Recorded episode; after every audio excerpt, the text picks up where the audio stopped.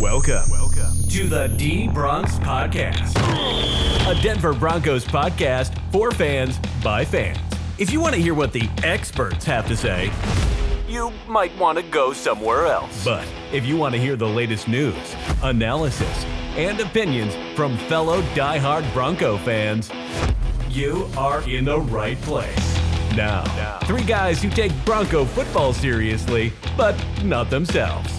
Your hosts, Austin, Ian, and Kevin Etheridge.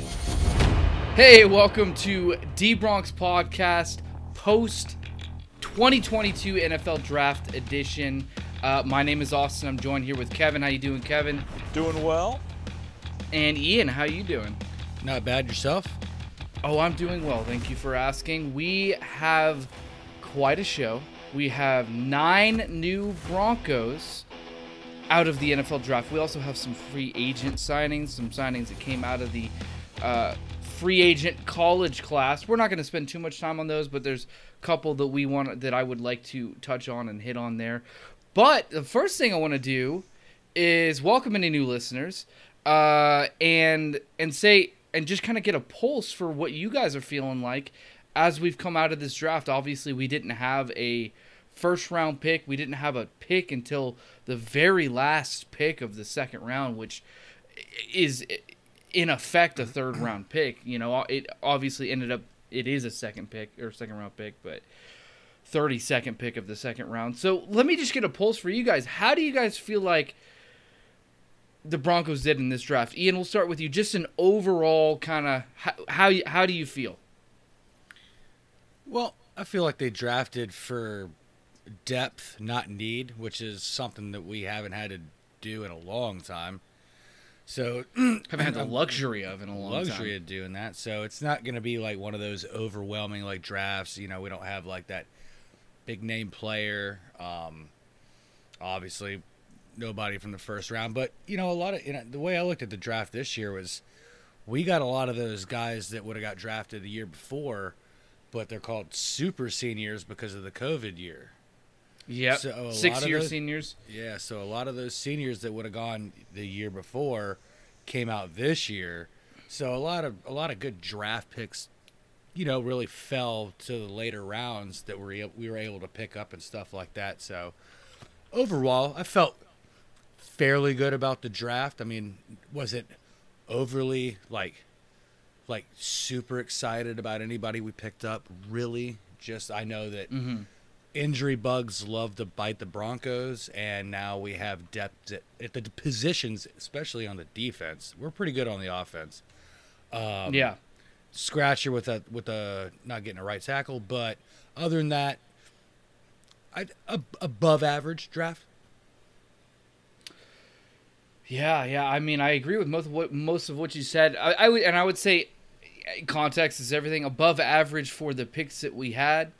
Exactly. You know, we treat Russell Wilson. He's our first round draft pick, which oh, it feels sure. great. You know, um, but with the picks that we ended up having, I think it's amazing that we didn't have a have a draft pick until the last pick of the second round, and still were able to draft nine players. Um, Kevin, what about you? How, what's your kind of overall pulse on the draft? So, I mean, first off, no one really knows how good this draft is. I, I suspect that includes the Broncos and George Paton themselves. Uh, him, yeah. himself. It, it's so difficult uh, to to sort of project these guys. I mean, they all look good on paper. Uh, I'm sure our scouting department department at Paton Paton did a good job and they were prepared. Uh, you know, just philosophically, you know, you hear GMs every year they say they plan to draft the best player available. But I actually mm-hmm. think it's a little bit of a myth, right? I mean, if you look at most drafts, it seems like it's oriented around filling out a roster uh, and positional needs as opposed to truly drafting the best player available. Now, yeah. some teams just may not have that luxury. Like if you really need a quarterback, then you're going to have to reach for a quarterback or reach for other positions where you have gaping holes. that certainly wasn't the case this year for the Broncos. I mean, I thought mm-hmm. I thought the team did a really good job in free agency, filling a lot of needs, right? So our roster looks really good prior, looked very good prior to the draft. So therefore, I think we were in a position where we could have stuck to what all GMs say they want to do is drafting the best player available. Um, I don't know if we really did that or not. If we did, we probably got a good draft. Uh, and I think our default position, if I was a GM, is always drafting best player available. Hey, you already got a s- solid left tackle, but if you got a stud left tackle out, out there, draft him. There's so much churn in the NFL, so many injuries. If we stick to that philosophy, I think we win.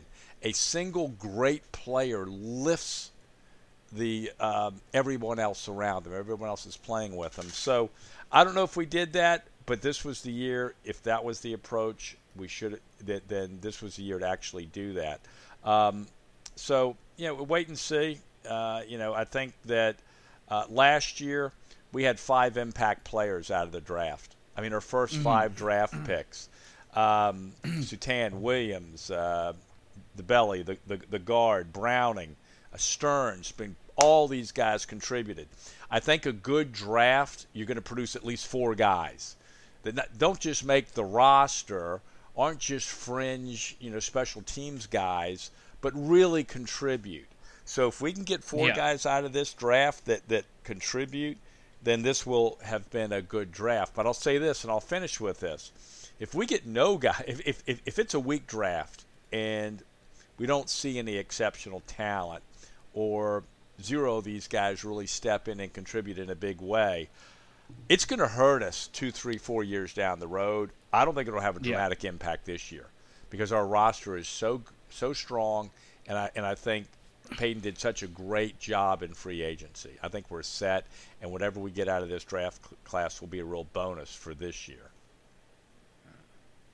Yeah, all good points, and that's the thing is, with with free agency and with obviously the trade uh, for Russell Wilson and everything, there's not there's not really gonna there's not a lot of players in this draft that are going to be expected like day one starters. You know, this is going to be as Ian as you were stating, this is a depth draft. This is like we we we had the luxury to at least attempt to go best player available in this draft because we weren't we weren't specifically filling a lot of needs. I'd say one that they may have filled because it was somewhat of a need was maybe tight end, uh, and they went out went after a, tight end in the third round, and we'll get to that in a second. But uh, but it was primarily just drafting who they felt was the best player at that at that pick, you know, and and I think that is a testament to how good the offseason was with regards to free agency and obviously the trade for Russell Wilson and uh, and filling out filling out the roster that way. I think you're absolutely right.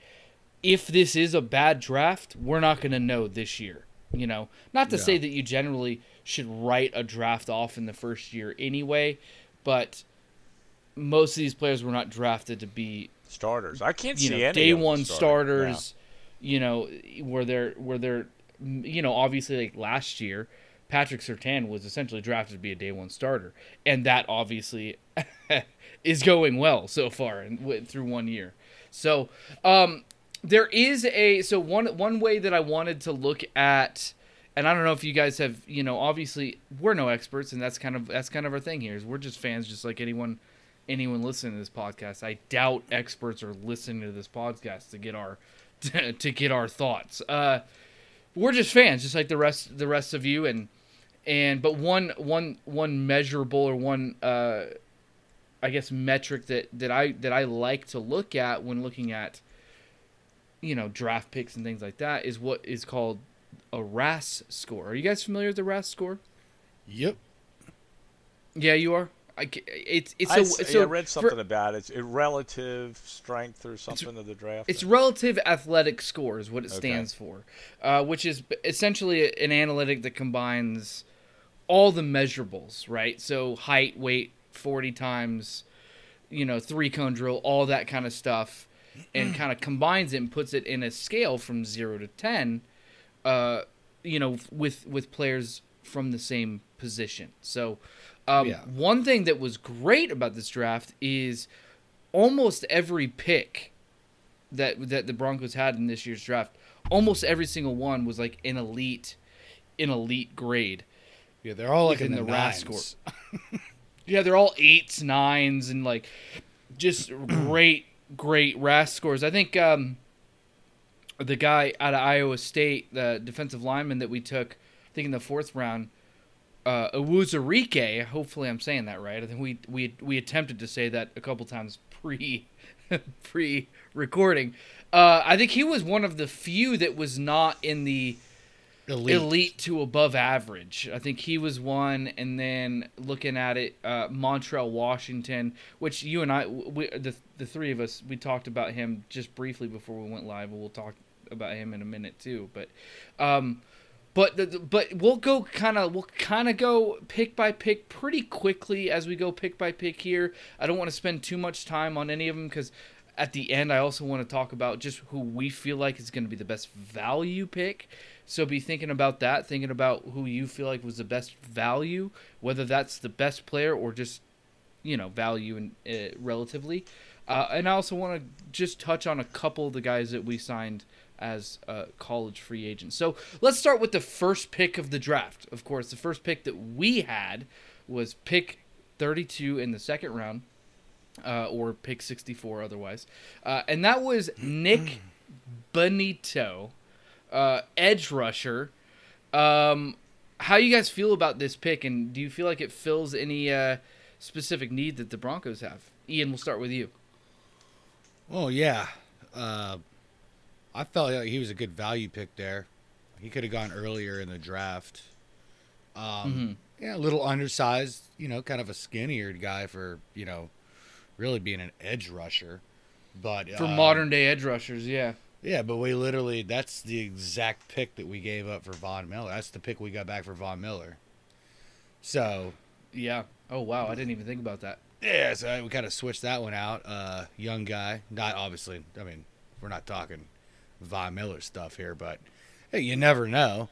But uh, I mean, he did you know he did great in college and you know Ohio State and No, uh, Oklahoma. Oh yeah, yeah, my bad. Oklahoma. Yeah, he was Oklahoma. Oklahoma.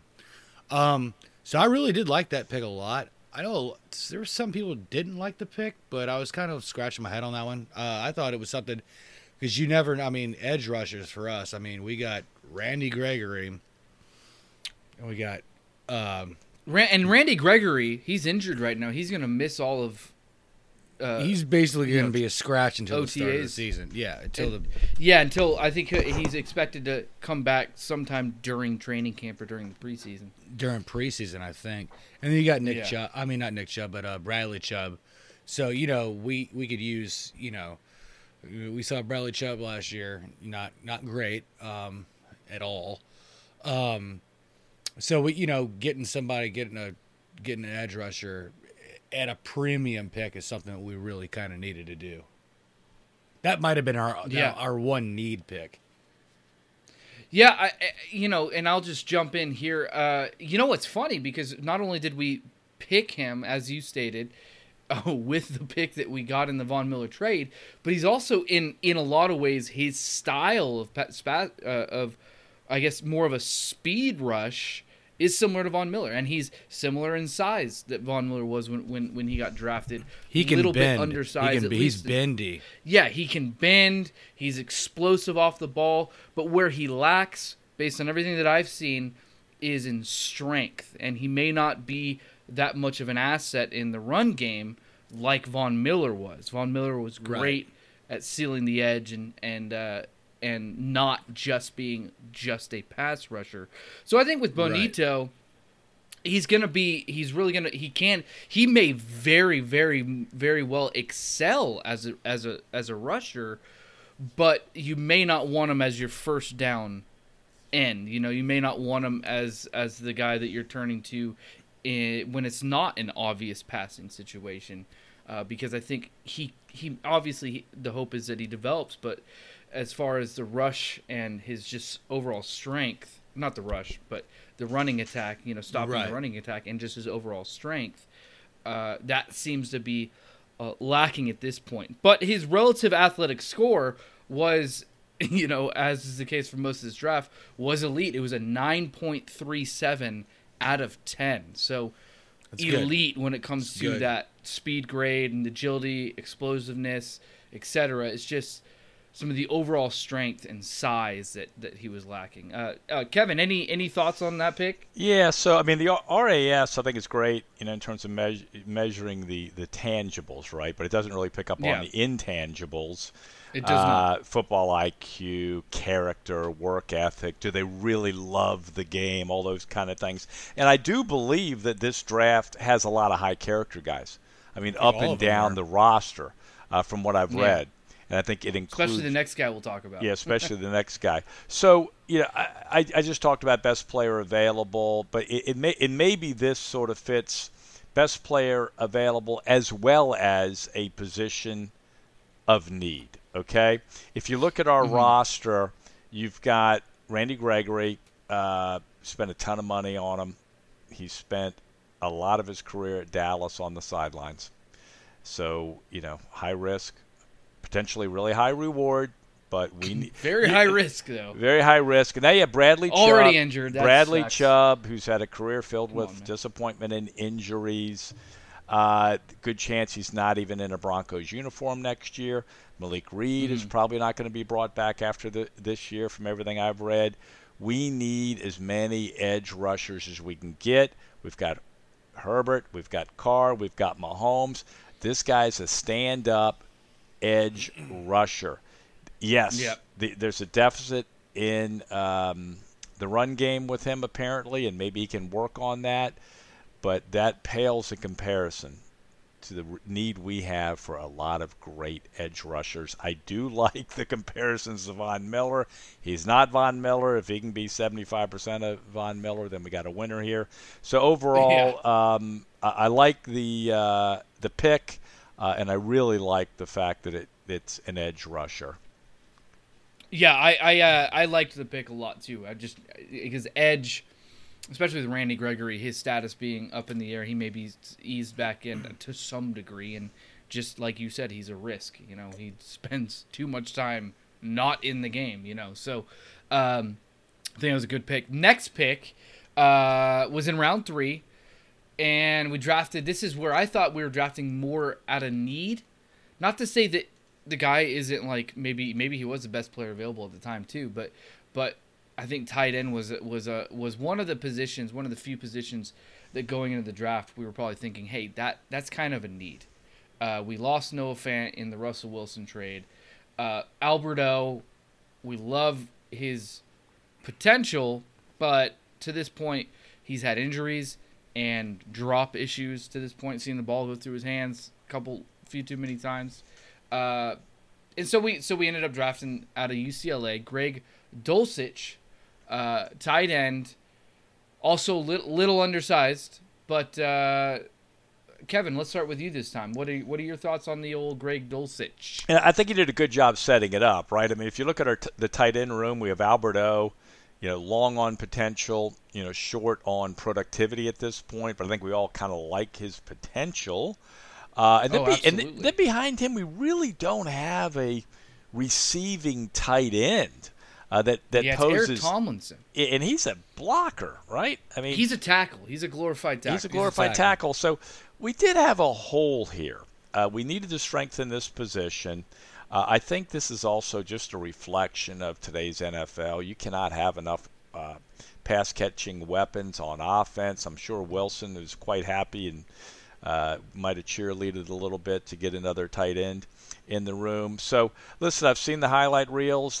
this guy looks like he's NFL ready. He's got soft hands, good straight line speed, um, good agility. I also like the fact that he was uh, a walk on at UCLA.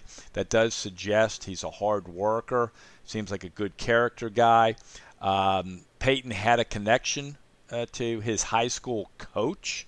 Uh, I read. and- Interestingly enough. interestingly enough. So I think he did a pretty good deep dive on uh, on this guy's character, um, and uh, yeah, I feel a lot better uh, um, about our, our receiving tight end group since this is really only number two. We needed a number two, maybe, may, but and I think he generally was considered the number two tight end in the draft by by both by, by most draft nicks. So not a whole lot to not, not a whole lot to complain here. We need to put points on the board uh, to win the AFC West, and hopefully, uh, hopefully this pick will help us put more than we have in the past. Yeah. Ian, any thoughts? Yeah, pretty much the same. Uh, they call him a seam ripper. The guy can just Yeah. flat run. Uh, Yep. Yeah, he was all. He, I originally thought that we were probably going to try to go for McBride. Obviously, the the big dead one in He there. went early. A local local guy. Yeah, a local guy. Yeah. Yeah, Colorado State. Uh, obviously he was off the board because he was he's good too. Uh, but yeah, I like I like I like the pick at tight because we needed a tight end and we needed a pass catching tight end. And with Albert O, you know, you know the guy seems to be made of almost pure glass. Um. Yeah, it just it, I mean it's an ACL, it's a stinger, it's a the, yeah, and then the the drop balls is like you know, all right, now we know we are a fourth rounder, but um, Yeah. But yeah, yeah, because I mean, uh, other than that, it's we just got a bunch of gadget guys behind it, like Beck and stuff like that. So we definitely uh, needed to fill a hole with, you know, a lot of people wanted to downplay, like, oh, Noah Fant's gone. Oh, what a big deal. He was a bust. It's like, oh, you got to look at the quarterbacks that were throwing to him. Uh, Oh yeah. You know, you and I think he was misused a lot. I mean, yeah, I- yeah, they don't know how to use a tight end. Obviously, I mean, the guy's a freak athlete, and you know, could have been way better. You're only than- running him on two two yard crossing routes. Yeah, yeah, exactly. Yeah, it was, it was ridiculous. Um, so I do like the pick because this guy seems like he can be one to go right up the middle, go down the down the sideline, and I mean, you pair him with you know with Russell Wilson, you know, who's not generally known to throw to tight ends that often, but it will definitely give Russell Wilson, you know, another weapon to you know throw to because this guy does have great hands. And, and by the way, Yeah. j- just back to Fant, and Fant had has remarkable speed, right? A 4.540 time, I believe. But I don't know if it, if it was just me, but he when he's running, he seems to be sort of lumbering a little bit. He he, he doesn't have sort of just a smooth, um, um, fluid sort of running style. And and one of the things Mm-hmm. about uh, Dulcich, he is a smooth route runner. Uh, he just Oh, looks very athletic. Uh, I mean, DT may be the smoothest runner I've ever seen in my life. Pretty Uh, close, yeah. May he rest in peace. But just an incredible, incredible athlete. To just just moved with grace across the field. I see just a little bit of that in Dulcich, which Yeah. I like. I really like a lot. Yeah, and Dulcich has had the greatest hair in the draft. Weird Al Yankovic. He had, I mean, I Oh, mean, I mean, I mean, this is some He Polamalu. looks like Weird Al. This is Polamalu style hair. This is he could get some deals. Yeah, some look, with, deals. with that hair, you better be good. yeah, yeah. He You said can't he have rolled- that hair and just because he said he You- you You rolls can't be a out of special teamer with that He hair. said it. He said or he rolls out of bed and looks that good. I'm like, come on, bro. I'm like, stop. oh man. So Dulcich, I here's the thing. I don't know. I don't even know how much I respect this guy, but I'm just I'm just grasping at straws here. Do you guys are you guys, you guys are familiar with Ike Taylor, former um, cornerback for the Pittsburgh Steelers? Yeah, oh, yeah. yeah. the one that uh, Demaryius Obviously- Thomas burned. Yeah, yeah, yeah. That's the one. Hey, full circle. Um, so he was he was kind of obviously he he does a lot of uh, analysis and stuff like that nowadays. Um, and he he actually his and this may be an exaggeration, but he was completely sold on this on this fact. He said based on the route running ability, the hands, and like his ability to run after the catch, he said Greg Dulcich is the best receiver in the entire draft, Wow. regardless of position. I I heard like that. it. He said, I did not hear regardless of position, Greg Dulcich is the best receiver in this class, and that gets me a little bit excited. Now, do I wholeheartedly agree?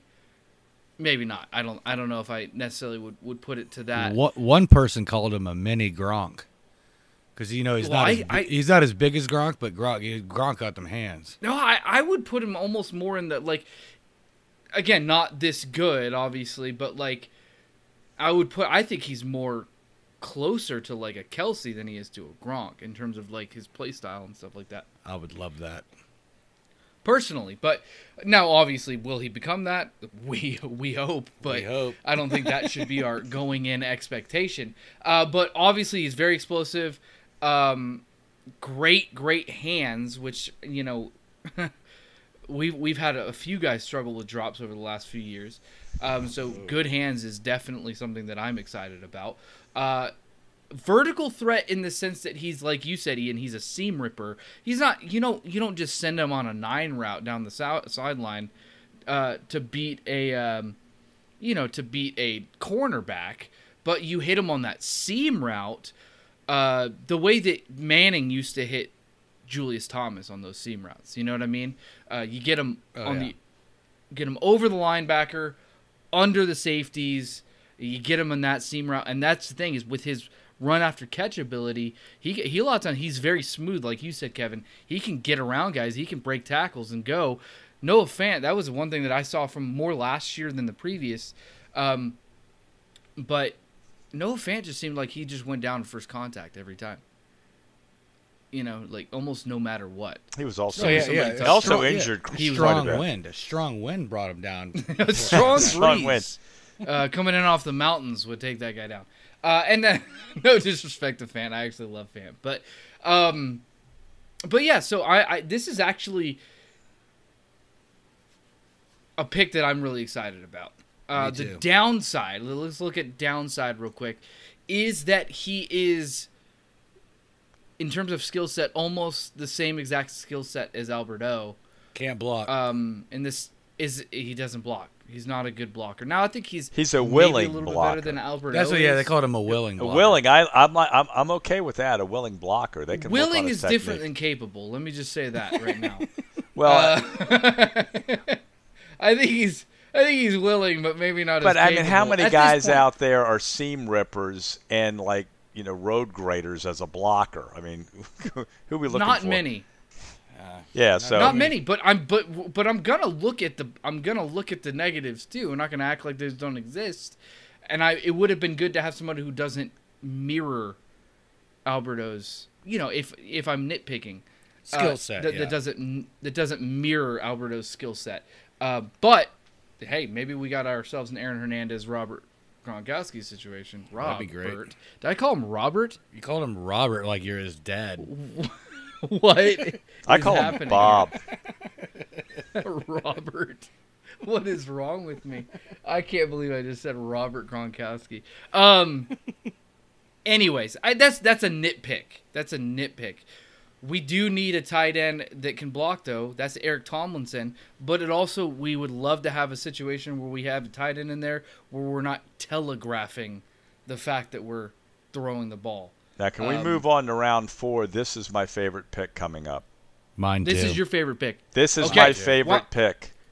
Take it away, Kevin. All right, I got to go. away. First off, I love the guy's name. Is is it D- Damarri Mathis? Damarri Yeah. Mathis. He just sounds like a cornerback. Oh, yeah. He does. He and I place a lot of stock in the guy's name. Uh, so Damarri Mathis. That's that's a that's a bold strategy. I read some. I read a quote by a football draft analyst who called this guy an absurd athlete. Absurd Mm-hmm. athlete. So Yes. dig this. The guy ran a 4.39 40. 4.39. Yeah. He jumped Insane. literally out of the gym. His vertical leap 43 inches. We're talking Michael Yeah. Jordan esque at this level. 43 5. It's insane. That's crazy. And he's he's solid. He's 5'11", 196. He'll probably put a little bit more weight on. And he's like a heat-seeking missile. I hear he's like Jackson, right? This guy can hit. So um, Yeah. I really like this in the fourth round. It'll give us some real depth in, in the backfield. Um, and listen, we need some. You know, we got Patrick Surtain. I don't know. Maybe he'll pack be the backup to Patrick Surtain. I'm not sure where he's going to land on the depth chart, but uh, th- he must have been off the chart in terms of his RAS score. I didn't see that. Um, yeah, his RAS score was nine point seven two. Yeah. Which, by the way, that ranks. 50. That's the 58th best since 1987 for corners. And that's 2001 players. Yeah, so we we, we uh, yeah, so yeah, that, it all sounds really good. I mean, my, my the only reason I'm sort of hesitating here is how the heck did the guy last around four? Um, Yeah. who knows? Uh, but A little uh, grabby. Yeah. Yeah, he's Yeah. grabbing. Flagged a what I lot. Flagged a lot in Oh, so so maybe he needs a little help with his technique. So we'll see. yeah.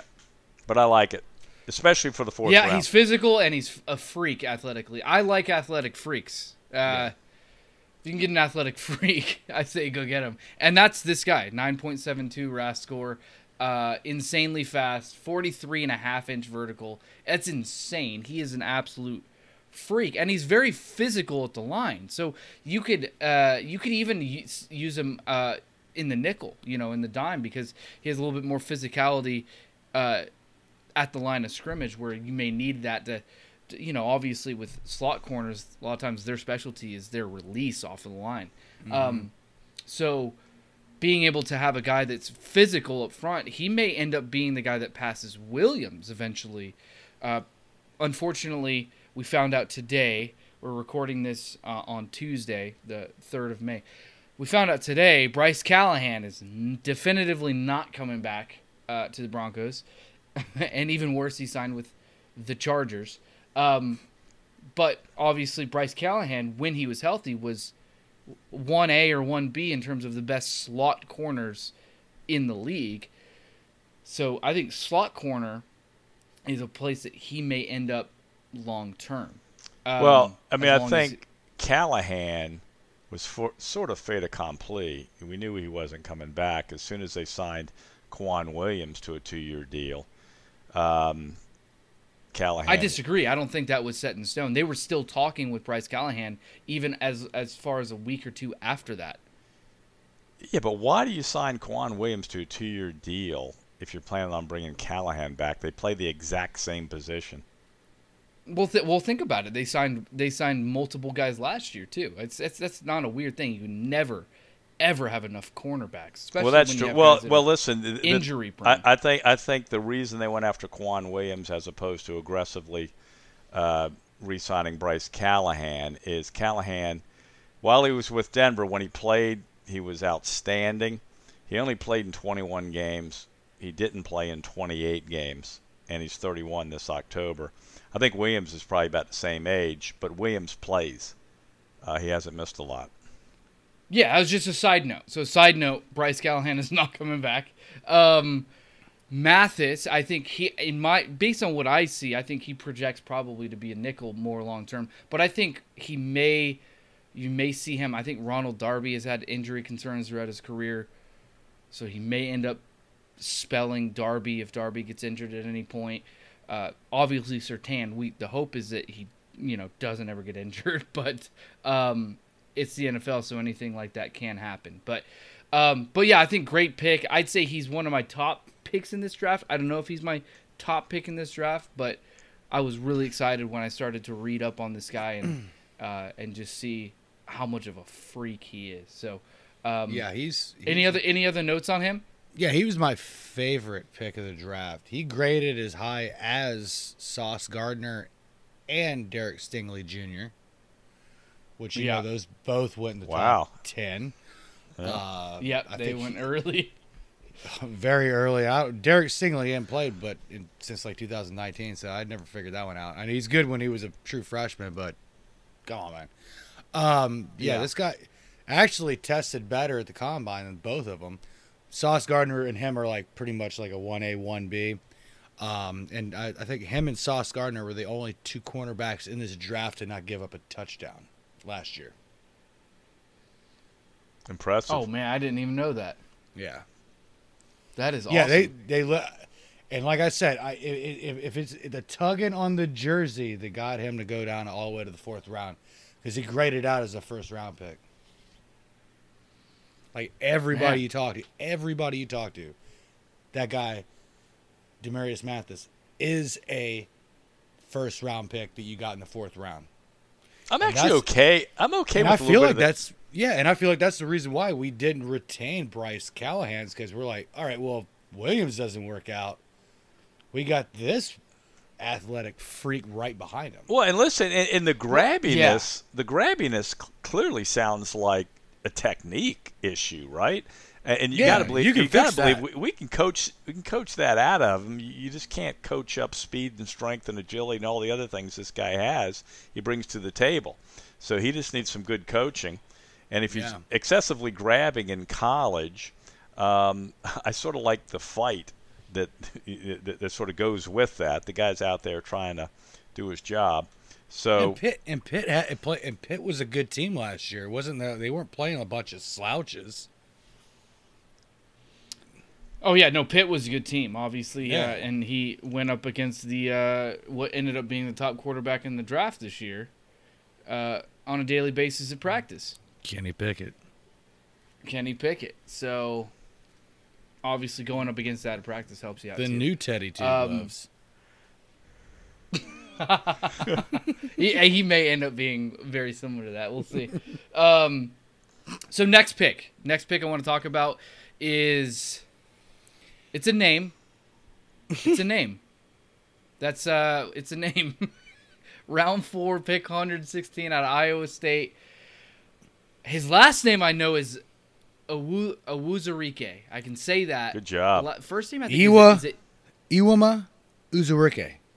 Or Ioma or something like that. Anyways, Uwazurike, defensive tackle, Iowa State. Um, he was graded as the 199th prospect, so this one feels like it may have been a little, maybe a little bit more of a reach than the other guys we've talked about so far, because the other guys they seem to have fallen to us um, where they were projected higher. Um, this is the I think the first one uh, that did not have a elite RAS score, and the first guy that maybe could have felt like a little bit of a reach, but he does fill a role, very versatile. Um, And these were the back he has all the size, length, prof, you know, all the athletic d- that you would want uh, in in order to play well at, at the on the defensive line in the NFL. So definitely a lot of good things. He's a little bit older. Uh, I don't know. What do you guys think about this guy? What's he like? Twenty four. I think he's like twenty four, right? Yeah, yeah. What 24, which is just a little bit older for. It's an old. It's an older but- rookie. I mean, he's got his. I mean, his his vertical is pretty good. I mean, maybe he could, you know, swat down some balls, man. Yeah, that would be good. Well, Yeah. thir- 33 inch vertical, but even more than that, he's he's he's six foot six, and God, uh, that is a big dude. six foot six, like like 316 pounds. And his something like arms are 31 inches, giant hands. This guy is big, big, big, and I think he's got some athletic ability. And he progressively got better at Iowa State. I mean, his last year he was all Big Ten. Um, it- it- but he, he's not going to see the field a whole lot. You know, we, we've got some good players along the defensive line. Um, this, this is a classic depth pick, and hopefully we Yeah. can develop and develop him uh, over the next few years. Yeah, especially losing Shelby Harris. Maybe this guy is our ball swatter moving forward. yeah, yeah. He's gonna be behind Mike. he's Bris- not- he's probably gonna be behind Purcell for real. Yeah, well, yeah, well, and he doesn't. He doesn't have the. You know, he doesn't have like the athleticism to be like real dominant in the pass rush. So in those situations, you just get your hands up. You know, and maybe that's what he ends up being for us. And I think, and I think a lot of time we we were trying to figure out how to stuff the run because we were terrible last year. at Oh yeah, no, run. especially. Oh my gosh, you think about that Cleveland game, Oh yeah, D'Ernest Johnson. That's Oh, yeah, that's the biggest blowout of a three point game I've ever seen in my life. yeah, you're yeah. say you're- hello to say hello to back. DJ Jones. Oh, yeah, love it. DJ Jones. That's that's that's Mr. the Run spot right Stuffer. DJ Jones. Yeah, that's exciting. That that's the thing. That's that's what we're, that's what's great is most of our We- starters are already set. Yeah, know? we got we we we really really killed it in free agency, and then all these picks are like, you know, in case of fire, break less. yeah, exactly, exactly.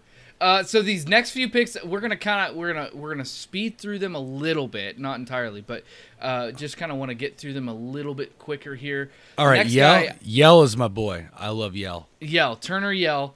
Now his first name I've heard it two ways. I've heard it. I've heard some people pronounce it as Delarin. I've heard others pronounce it as Delarian, even though it seems like it shouldn't be Delarian.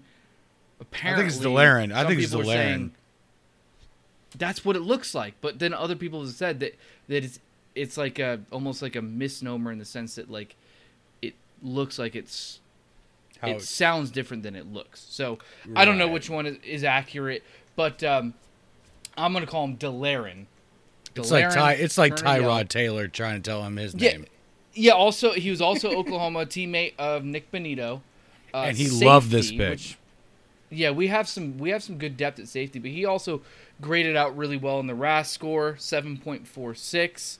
Um, but he seemed to fall a little bit. He has more of the athleticism and almost more of the build of like a a cornerback.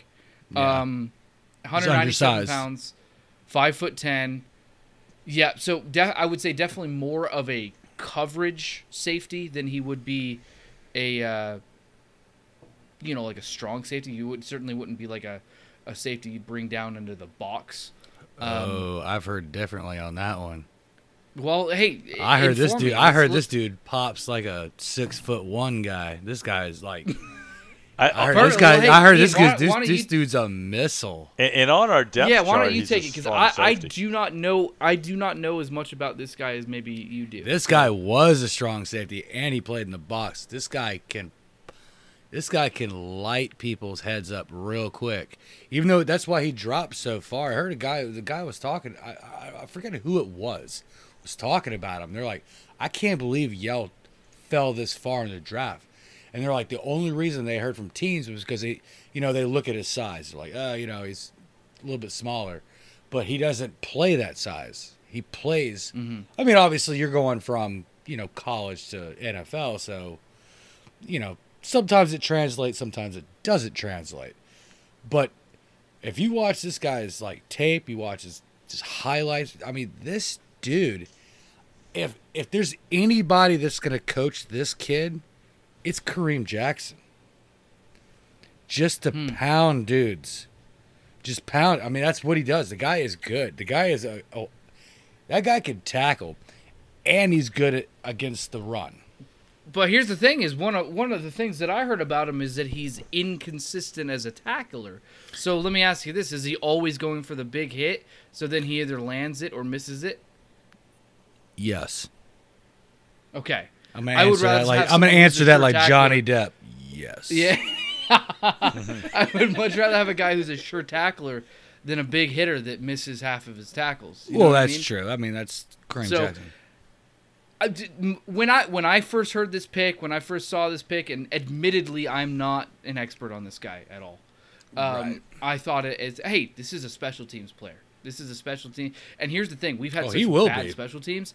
That's not a bad thing. You know, getting special teams players in the draft, especially picks, you know, rounds five and on. That's not a bad thing to get special teamers because our special teams Oh. has been so bad. For um, seven years. And we already have and we already have good depth. Of course, we brought Kareem Jackson back.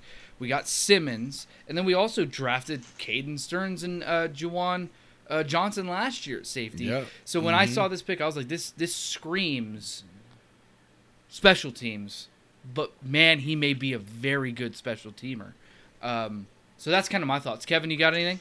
Well, as I mentioned earlier, you know, I really liked uh, our fourth round pick, uh, Damarri Mathis, in large Yep. part because he has a cool name. Um, but Delarian Turner, a hyphenated name, Turner Yell. How many All Pros have hyphenated names?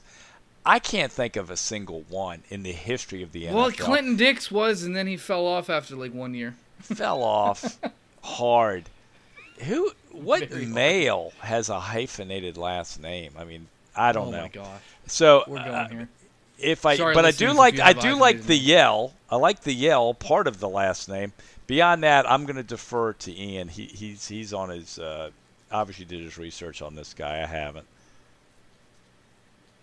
Yeah, I, I defer to him more more so on this, but like I said, I thought special teams was probably his uh, primary role, you know, moving forward. Obviously, fifth round, that's generally probably what you're going to be looking looking at anyway. Um, next guy was a real head scratcher for a lot of people, maybe including myself, but also maybe not. Montrell, Washington, Samford, not Stanford. This yeah, is Samford, which is yeah, like basically Uh, high school. wide receiver, five foot nine, good speed, four four eight speed, 181 pounds, small guy. This is, I mean, this is this is purely a return man, right? Am I wrong? That's it. That's it. Yeah, that's literally it. return That's I mean that's purely a return man. It's purely special teams coach um, pick here. I mean I, that's all it can be. Yeah, he I wasn't- he's not gonna be. He's not gonna. Uh, you, I I don't think he can come in and be what Spencer was. Is at least a little bit of a receiver. yeah. But they think. I mean, they, apparently they they look at. I when they picked him, I'm like, who the hell is that guy? I've never heard of that guy in my entire life. Yeah, never. I had never heard of him before we drafted. I barely him. heard of the college. right? uh, and here's the thing: is he had a very poor RAS score too, four point three three relative athletic score. Yeah, like like they Um, yeah, he said he and I and I feel good. It's a good story. I feel good about the kid. Because he cried when he got picked. Because he literally had projected himself out of the draft and he was just ready for the draft to get over with so he can start talking to teams and maybe getting some workouts and maybe sign as an undrafted free agent and stuff like that. And then he gets called on day three, and he's like, it blew his mind. He's like, I, dude, I really didn't even think I was going to get picked, but wow. I mean, that's a good story because I mean, if you're just sitting there, you're like, dude, I, I'm not having a draft party. I'm not having anything. You know, this is, you know, I'm going to go do my nine to five. Hopefully, somebody calls and you get drafted in the fifth round. Hey, good Yeah. story, bud. Hey, uh, listen, Well- but he's productive, wildly productive. He, he actually that's what I gonna- led yep. Division One Double A. What do they call it? FCS or whatever. FCS. Almost two thousand Yeah, all-purpose yards. Number one in the country in all-purpose Yep. yards. So And that's the thing. Sounds like a football. Go player. ahead, go ahead. Sounds like a football player to me. Yeah, and that's that's for me where I was saying like a lot of people saw this as a reach, and I kind of did, but at the same time, looking at him, even looking at his RAS score being 4.33, when you actually watch him, he looks a lot. So one of the big knocks on him was he had a poor agility grade, but that's not what I see on film. When I see when I actually watch him play, he looks plenty agile and obviously very fast, very quick. Uh, and that's the thing for me is like I don't know if this is we need a returner. I understand people's thoughts of it being a pick since he was projected to not even get drafted. Um, so you could have waited on him. Um, but with his production, this may end up paying off for us pretty well. So Yeah, and I think Uh, the- Kevin, I- next I- I- guy. yeah, I think Oh, the go one, ahead. last thing I'd say on Washington, from what I've read, the one thing that kind of separates him from a lot of people that are going to show up better on the on the RAS score is his just sudden burst. He, he's his ability to quickly accelerate is exceptional, and as a Mm-hmm. It re- is. a- and as a punt returner especially, that is a tremendous skill to have because you're going to burst through a small seam and then boom, you're off. So Mm-hmm. yeah, I mean, I, th- this is one where I really have to lean into my trust of of Paton um, yeah, and his team. Uh, they must know something. But but but I like the guy's productivity in college, as I said. agreed. His production is what was made me feel a lot better about it. So uh, next guy, Luke Wattenberg, uh, center. Actually, I mean he is a center or guard or he even played tackle, so he can really Yeah. do anything at this point. Luke Wattenberg, uh, out of Washington. Um, got any thoughts on him that you want to touch on? I'll, the first thing I'll say, very great RAS score, nine point five seven RAS score. Now Great that is score. ranked twenty fourth for centers since 1987. So very athletic, little undersized, so to speak. So obviously, undersized guys generally project to be centers more than anywhere else. But um, but uh, E- or Kevin, let's let's go with you. Got any any thoughts on him real quick? Uh, I love the fact that he's an interior lineman. I, I, I think this pick probably is a reflection of the new coaching staff. Um, Yeah. They, I think they're looking to just overhaul the offensive line to better fit their vision. So I think his style of play is a good fit for the zone blocking scheme. Um, and we, we're not particularly strong uh, on the interior line. So this guy, if he can play center and either guard position, that's going to bring some real versatility in. Um, so yeah, I mean, positional wise, I th- I, I'm good with it. I, I hope he's um, can come in and uh, contribute uh, because invariably we're going to have some injuries along the line. So he, he, he's probably one of the guys that we've drafted uh, that, that that may see, may see some playing time earlier than some of the other ones, just because of the turnover due to injury you see on the offensive line every year. Yeah, and he is he's very versatile. Obviously, as we touched on, I think I, this guy honestly, within a year or two, he may push Lloyd Cushenberry because Cushenberry just hasn't hasn't seemed to progress the way that we've wanted him to, and Wattenberg excels at zone blocking scheme, which is what we are going to be employing this year. So he may, even in the even here, you know, in the late parts of the draft in the fifth round. We, we may have gotten a starting center here, so this could be great. Uh, Ian, go ahead. I think exactly what you just said. That's I, that's all I was gonna say. He they drafted him to push Lloyd Cushenberry either to push into his potential or to push him out of a starting job. Yeah, amen. and if he, and That's- and that's if he doesn't and if he it. doesn't push him out of a starting job and say it lights a fire under under his butt, you know, Cushenberry, um, he does have the interior line, so he could be a left guard, could be a right guard behind, you know, you know Risner or uh, the gut. You know, it could be behind both of those dudes. You know, he could beat both of them out. You never know. I mean, you know, you sometimes you find these fifth rounders that you know everybody sleeps on, and they, they come out Yeah. in camp and they're they're just like, well, uh, they're better than the other guys we got. So yeah, and ver- versatile offensive linemen are just, that's what you need. so, in my opinion, they're so underrated. Like you, you should always have offensive linemen that can play everywhere. You know, Exactly. It's like being a it's like being a baseball player. I don't want you just to be a first baseman. Can you play third? I want both. I want somebody who can play. yeah. Can you can you play a little right field if we need you Yeah, to? yeah, yeah, yeah, yeah. Exactly. Yeah. Somebody, yeah, somebody, yeah, somebody took one on the hand, dude. Can you go out there and play? Yeah, we want somebody who can cover at least seventy-five percent of the of the O line. So I thought that was a good Yeah. pick. I really Ne- did think that was a good pick. Yeah, we got two more picks to cover here quickly. Uh, Matt Henningsen, uh, defensive tackle out of Wisconsin. I actually like him better than Uwazurike.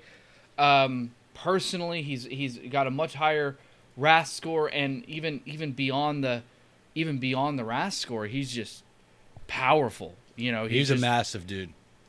he's a massive dude. He's powerful. He's got a motor. Uh, I think he. I think he's he's close to my top in terms of value picks in this draft. Yeah, he's pretty Um, valuable. Um, out of Wisconsin. Um, uh, you guys got any good thoughts on him? Yeah, I mean, here's here's another walk on, right? He's the Yeah. first walk on in Wisconsin Badgers history to walk on, make the team, and start in the opener. And he only Wow. missed he only missed two games in his entire college career. And he's like Goodwill Hunting or something. The guy's like a genius IQ. He has a 4.0 uh, GPA and uh, athletic skills off the chart. Uh, I read a quote where uh, someone said he's one of the best athletes at defensive tackle and one of the smartest players in the draft. Uh, powerful nose tackle who finished in the top 97th percentile in agility and jumping drills. Sounds Yep. like this guy might be a great fit for us. Well, that's the thing is I think he may. He, what I think is he he may have some of that interior pass rushing ability um, because of his explosiveness, speed, power. When you combine all those things, you can get some good uh, rush up the middle. You know, obviously having edge rushers is important, but if you can break down a pocket from the middle, that is insanely valuable. So, here- here's another uh, one, Au- yeah. Austin. Uh, uh, RAS score, RAS score. Uh, Yep. Matt Henningsen ranked 98th out of 1,459 defensive tackles since 1987. Yeah, that's pretty high. You get the 98 top out of there. almost 1,500. That's strong. Yeah, that's great. and the guy's got a noggin. He's a smart dude too. Yeah, and that's the the- the theme of this draft, man. Is guys who are insanely athletic, athletic freaks. Really, is the best way to to put a lot of these guys. Last pick, seventh round, final pick of the draft. Uh, we got a guy cornerback. So we, we decided to take another cornerback here, um, out of Wisconsin as well. Matt Henningsen's teammate, actually. Uh, Faion Hicks. What do you guys think? Crickets. Flyer. It flyered it. It's that's practice. that, that's practice squad guy, bud. That is that. Yeah, this was flyer. It was all I could think. His of name will never this. be mentioned on another one of our podcasts. He, he, yeah. This is one of those guys, you know, because inevitably the Broncos end up getting a a guy who makes the squad as an undrafted rookie pretty much every year, and they're taking this guy's spot. We've already spent too much time on this guy. That's Hey, listen, kinda- listen. He the- could the way that I'm surprise, but I would say the odds are extremely remote. Yeah, I mean he's he's an impressive athlete, but I just you know because I watched some of the you know some of his film or tape or whatever after they drafted him, I was like I I, I don't see much here.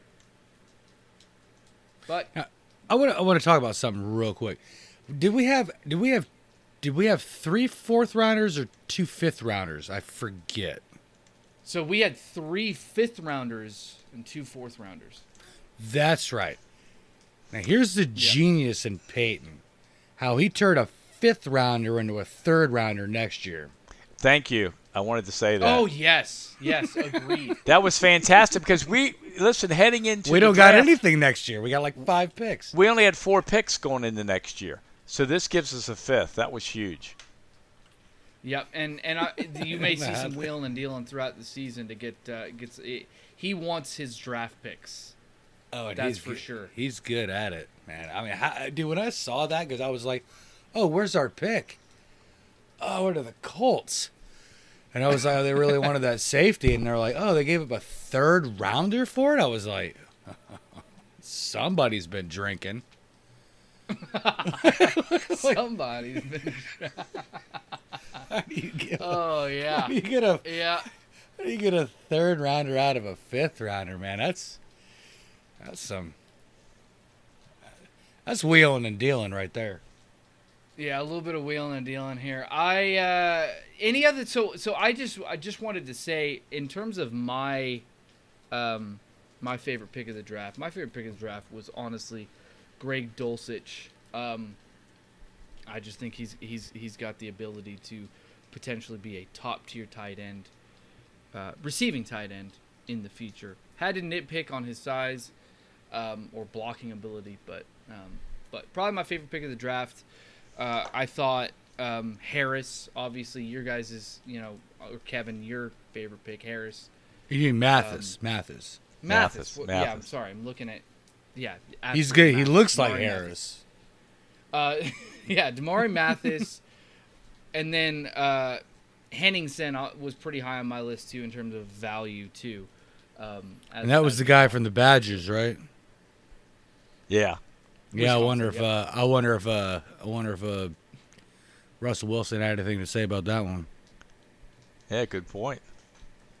Oh, you mean the fact that we got two Wisconsin Badgers? Yeah, you know he wants all the badges he can get. Yeah.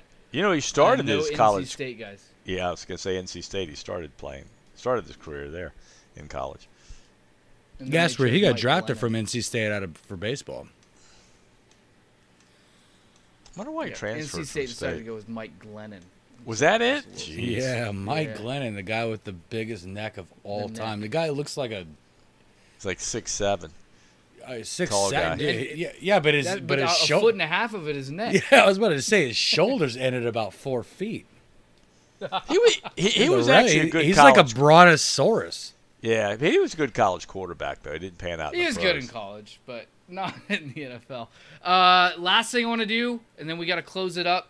Uh, just run through, run through these undrafted, uh, undrafted signees, and I just want I just want to know if any of them. There's one one name that I'm gonna point out, and if there's any- Alabama. any names that you guys are going to point out. I just want to know what you think. So, Sebastian Gutierrez, uh, offensive tackle uh, from Minot State. Uh, Christopher Allen, offensive linebacker from Alabama. Uh, Jaquan McKillen, or I'm sorry, McMillan, East Carolina. Michael Niese, offensive tackle, guard, Temple. Tyreik McAllister, running back from McAllister. Uh, Rodney Williams, tight end from Tennessee Martin. Um, Dylan Parham, also tight end from North Carolina State. Uh, Kadofi Wright, hopefully I'm saying that first name right. Pun. Uh, linebacker, Buffalo. Uh, Brandon Johnson, wide receiver, Central Florida. Kaden Davis, wide receiver, North Missouri State. Cortez Davis, cornerback from Hawaii. Uh, Kana'i, uh, I'm saying this name 100% wrong, guaranteed. Kana'i Mauga, inside linebacker from USC. Uh, and then the, the the last name I'm going to say because I think this is the one that I'm looking at the most uh, is Jalen Virgil, wide receiver, Appalachian State. He may he may be the guy that pushes um, Montrell Washington for the uh, return man spot. That dude's a Um, beast. That dude's a beast. Yep, uh, yep. He's uh, he's quick, but he's also great with change of direction, um, and he can track the ball very well over his shoulder, which a lot of guys struggle with um, in the return game. So, um, any names there that, that you guys want to point out real quick before we close up? Obviously, the guy that signed 180k guaranteed. Hundred eighty thousand dollar guarantee. Allen, yeah, Allen from Alabama. yeah, I pretty yeah. much love Alabama. any defensive player I that comes from Alabama. Somebody was going to touch on him. So, Oh yeah, every yeah, because I mean he was he was a pass rusher. I mean he he's a good pass rusher. He's a guy that I don't think he makes it. I he, I think he makes it to the 53 man roster. Yeah, I well, think he I, I, and here's the thing: there was no chance that he wasn't gonna get drafted if it weren't for his injury concerns. Obviously, he had an ACL injury in 2018, and then another, and then he had a foot injury last year. Um, so I think people were just off on his uh, injury history. It's so just like it's just like that wide receiver from Clemson, uh, Justin Ross. That was a year ago was like a, a no doubt number one wide receiver in the draft this year. Blew his knee. Mm-hmm. Now he got to undrafted. Now he's with the Kansas City Chiefs. yeah, yeah. Imagine that guy. Uh, come on. Same kind of thing, but that's the injury. You know, you see guys see guys Yeah. drop out of the draft because of those things. Uh, Allen was projected to be anywhere from the late second round to the early fifth. You know, somewhere in those No. middle rounds. So uh, surprising. Well, obviously the injury history makes it less surprising, but surprising that he fell out of the draft entirely. Kevin, any names that stood out to you? Uh, so the East Carolina uh, cornerback, Jawan Yeah. McMillan, I really like Yep. this guy. I, don't know if people realize he was the overall coverage grade ranked number one nationally amongst corners. insane. Number one nationally. He got marked down because I don't know his 40 speed was particularly good, but he, he's a ball and he's hawk. undersized. He's undersized, but he knows how to cover. So I like Yeah. it, especially as a free agent. Yeah, I like him a lot too. He could be our Chris Harris Jr. from this year. You know what Could I mean? be. Uh, because Chris Harris Jr. was was undersized coming out of college Yep. too. Uh, but a guy who's intelligent and knows how to cover and cover well. I like those guys, so I think uh, he very well could be uh, one of the guys or the pick to make the team as the undrafted. So we we got three different guys there, all of which can could end up uh, making the roster as an undrafted free agent. Unlikely that all three of them make it. So uh, let's start taking bets now on, on whose guy actually ends up making the roster. Uh, um, but yeah, uh, so that I mean that covers it. That you know, from a fan perspective, that is the 2022 NFL, or I guess rather Denver Broncos draft class, and just a quick kind of look at the uh, undrafted rookies uh, that we signed. So, um, anything else that you guys want to touch on before we head out? OTAs are on the way, or not on the way, but they're underway rather. Uh, voluntary mini camps, all those kind of things. You guys want to touch on anything before we go? I, I just want to throw one thing out. I mean, it, it appears that we will have a new owner uh, at some Yeah. point before the regular season begins. Uh, I know there's a laundry list uh, of people that have, um, I guess, put a bid in. Um, Yeah. Top of the list is the uh, was the guy Rob Walton. Yeah, uh, Walmart. the Walton family. He's worth seventy billion dollars. Good luck trying to outbid that guy. Um, Yeah. so Yeah, it's yeah. a bidding war. It's yeah, already buying the. Broncos is like buying a sandwich for that guy. Yeah, I mean, they're saying we we could get the Broncos could fetch like five billion. It, it'll set a record for sports franchises worldwide, not just in the in the NFL. So I mean, th- th- that is a major major development that we'll have to watch and see what happens. I don't know much Yeah. about any of the owners. I haven't researched it. Uh, I I know Walton. I know Walmart. I know Sam Walton. Yep. I, I read his autobiography uh, the gentleman who started Walmart, they uh, they know how to win. so I, Yeah, I can't, I can't, I can't wait for a great value field at Mile High. You know, God, I hope not. I'm No, no, fine. I, I'm fine if it's in the Walton family. Um, I, No, I it may not even that. be at Mile High. It's gonna be out near the airport, guaranteed. Success. It's gonna be out near the airport. that family has been successful. So I don't know why yeah, they wouldn't but be his successful it was owners. inheritance. Let's let's not forget he didn't do the heavy lifting. He's just reaping the benefits.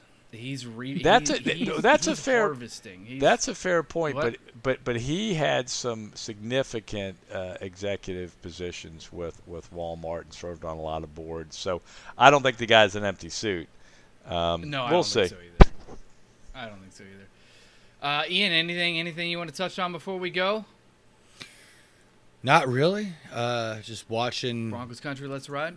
Yeah, let's ride. I've just been watching uh all the on yeah, really I've been really happy with the connection between uh Russell Wilson and Jerry Jeudy. Seems to be pretty tight. We'll see Yeah, how that looks transforms over to the actual Game game. Yeah, Yeah, but it looks Jeudy. like it's Yeah. good. Like it looks good. I mean, I well, I remember how I remember how good uh, Bridgewater and Jeudy looked like in in early OTAs as well. Yeah, we heard a lot Yeah, of but that we- last year too. Heard a Yeah. lot of that. yeah, but when you know Uh, when your wide receiver doesn't have any hands, It it becomes problematic. It yeah, does when you were out there with we were out there with two nubs. Oh, and by the way, we, we, we should we should two nubs. It's not quite that bad. Um, Welcome back, Melvin Gordon. yeah, I was gonna say, we, Welcome back, we- Melvin shout Gordon, out Melvin dude. Gordon, the guy. You know, we we know Took a little bit of a pay cut. I mean, not much. Well, listen, I mean, he, he he's a victim of just being a running back at 29 years old. Running backs are so undervalued Yeah. in the league.